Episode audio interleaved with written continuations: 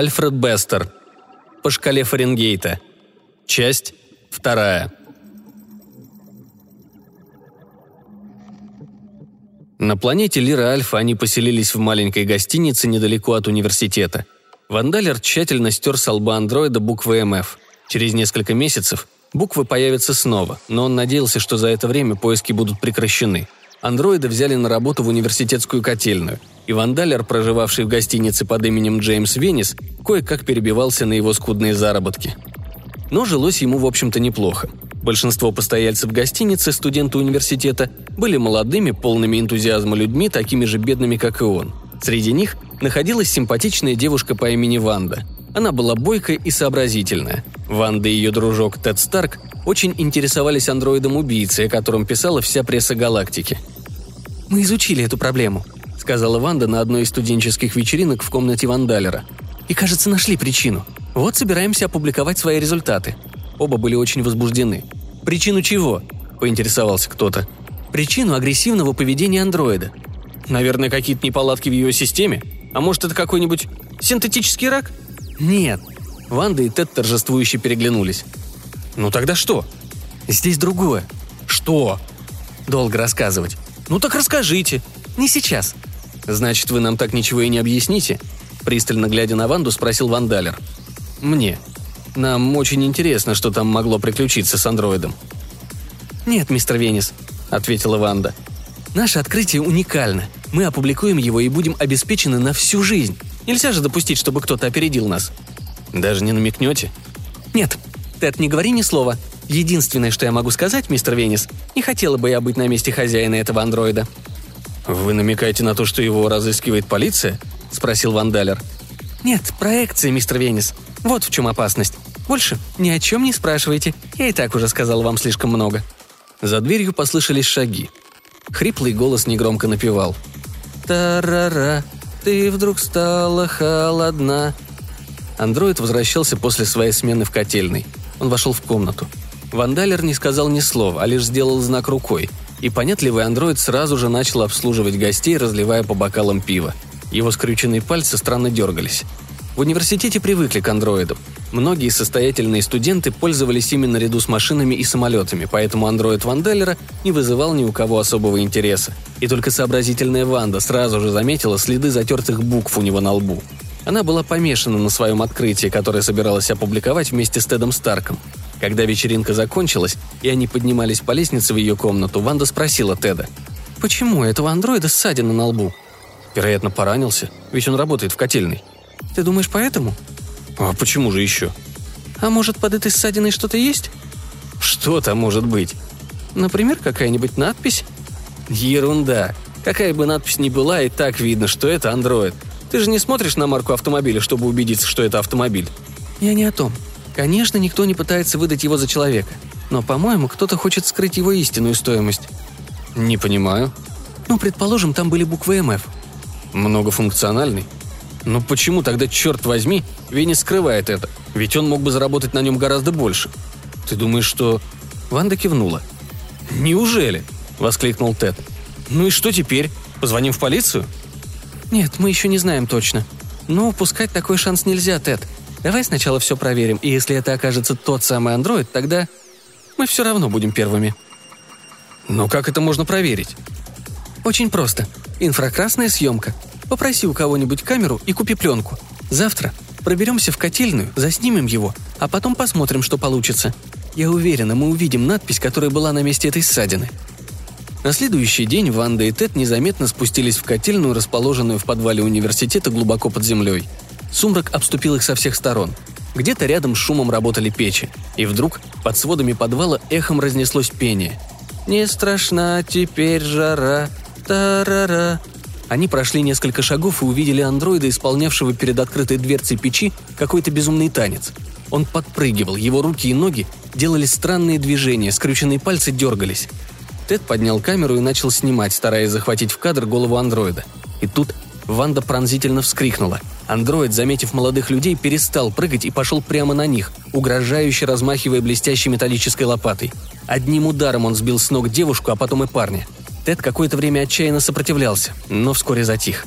Не прекращая своего жуткого пения, андроид неторопливо потащил бездыханные тела к печи и засунул их в огонь. Выйдя из котельной, он направился в гостиницу к хозяину. Термометр в подвале показывал 100,9 градуса по шкале Фаренгейта. В тот же день они купили билеты в четвертый класс на корабль Лира Queen и вечером покинули планету. По ночам Вандалер запирался в туалете и, положив на колени картонную папку, углублялся в ее изучение. Эту папку с наклейкой «Андроид» он нашел в комнате Ванды и сразу понял, что именно в ней хранится тайна. Однако не обнаружил там ничего, кроме нескольких десятков газет со всей галактики – Старбеннер с планеты Ригель, Парагонская Пикаэне, популярная на Мегастере Times Leader, Journal, Intelligencer, Telegram News и многие-многие другие. Только газеты. И в каждой было сообщение об очередном преступлении андроида. А еще новости, внутренние и зарубежные. Спорт, светская хроника, погода, космическая информация, курсы фондовых бирж, рассказы, очерки, загадки и ребусы – и где-то там, за всем этим разнообразием информации, скрывалась тайна, которая была известна только Ванде и Теду Старку. Вандалер ломал голову, листая газету за газетой, но все тщетно. «Продам тебя к черту», — сказал он андроиду. «Вот доберемся до Терры и обязательно продам. Буду жить на 3%. «Я стою 57 тысяч долларов», — сказал андроид. «А если не получится, то отведу в полицию», — продолжал Вандалер. «Я очень дорогая вещь. Вы не допустите моего уничтожения», «Пошел к дьяволу!» – закричал Вандалер. «Ишь ты, цену он себе знает. Думаешь, буду держаться за тебя, бестолочь ты этакая? Ну, наглец!» Андроид изучал его спокойным, равнодушным взглядом. «Иногда, — сказал он, — выгодно быть дорогой вещью». Когда корабль Лира Куин приземлился на космодроме Кройден, температура воздуха была 3 градуса ниже нуля. Колючий снег вихрями кружился в воздухе. Закоченевшие пассажиры торопливо шагали по бетонной дорожке к зданию таможни, а оттуда к стоянке автобуса, который направлялся в Лондон. У Вандалера денег не было, и им с андроидом пришлось идти пешком. Полуночи они добрались до площади Пикадилли. Снежная буря не утихала, и статуя Эрота была вся покрыта ледяной коркой. Они повернули направо, спустились к Трафальгарской площади и, дрожа от холода, пошли по Стрэнду к району Сохо. Миновав Флит-стрит, Вандалер заметил одинокую фигуру, которая двигалась со стороны собора Святого Павла. Затащив андроида в переулок, он зашептал. «Нам нужно достать денег. Видишь, идет тип. У него есть деньги. Пойди и забери». «Я не могу выполнить это приказание», — сказал андроид. «Забери у него деньги», — повторил Вандалер. «Отними. Понимаешь, другого выхода у нас нет», — это не соответствует запрограммированным во мне установкам. Я не могу посягать на человеческую жизнь или имущество. Я не могу выполнить это приказание». «Господи!» – воскликнул Вандалер. «Но ведь раньше-то мог. Нападал, уничтожал, убивал. Забудь свои дурацкие установки. Забери у него деньги. Убей, если нужно. Говорю же тебе, другого выхода у нас нет». «Это не соответствует запрограммированным во мне установкам», — повторил андроид. «Я не могу выполнить это приказание», Вандалер оттолкнул андроида и бросился к прохожему, высокому и довольно пожилому человеку интеллигентного с виду. В руке он держал трость, и Вандалер понял, что старик слепой. «Я слышу, вы рядом со мной», — сказал слепец. «Что вам нужно?» «Сэр», — нерешительно начал Вандалер.